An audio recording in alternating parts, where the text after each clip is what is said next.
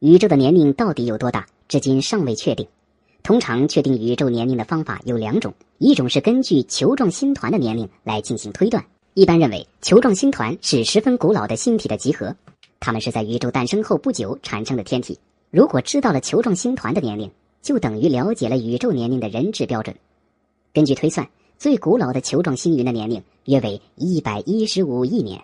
第二种方法是利用哈勃常数进行推算。目前的科学认为，宇宙在大爆炸的驱使下，现在还在不断的膨胀。根据美国天体物理学家爱德华·哈勃的观测，星系以更快的速度远离我们，而银河系远离我们的速度及退行速度与到银河系的距离大致成正比。这种比例常数称之为哈勃常数。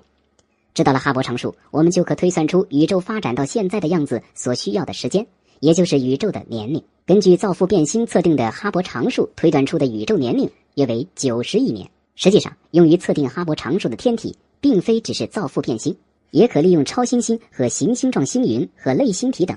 一九九八年十二月，日本宇宙研究所和澳大利亚联合研究小组宣布了他们根据地球到 PKS 幺八三零杠二幺幺类星体的距离和退行速度测定的哈勃常数推算出的宇宙年龄。一九九八年九月。日本国家天文台的研究人员宣布说，球状星团的年龄为一百五十亿年。还有人采用一种与哈勃常数无关的测定方法，测得的宇宙年龄为二百四十亿年。最近，德国的科学家测定出宇宙年龄为三百四十亿年。我们现在的宇宙由于大爆炸的驱使，还在不断的膨胀。以美国科学家为主的观测小组一直在研究宇宙膨胀速度究竟以多大的比例在降低。这一观测小组把遥远的古超新星的退行速度与较近的星的超新星的退行速度相比较后，发现宇宙的膨胀速度正在不断加快。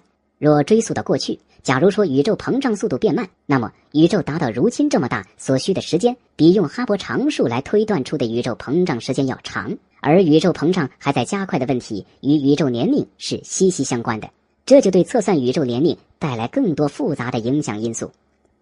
总之。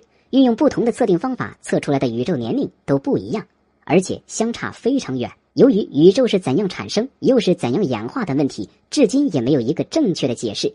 宇宙的年龄到底是多少？是九十亿年、一百一十五亿年、一百五十亿年，还是另有说法呢？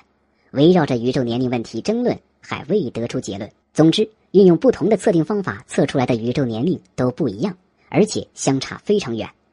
由于宇宙是怎样产生又是怎样演化的问题，至今也没有一个正确的解释。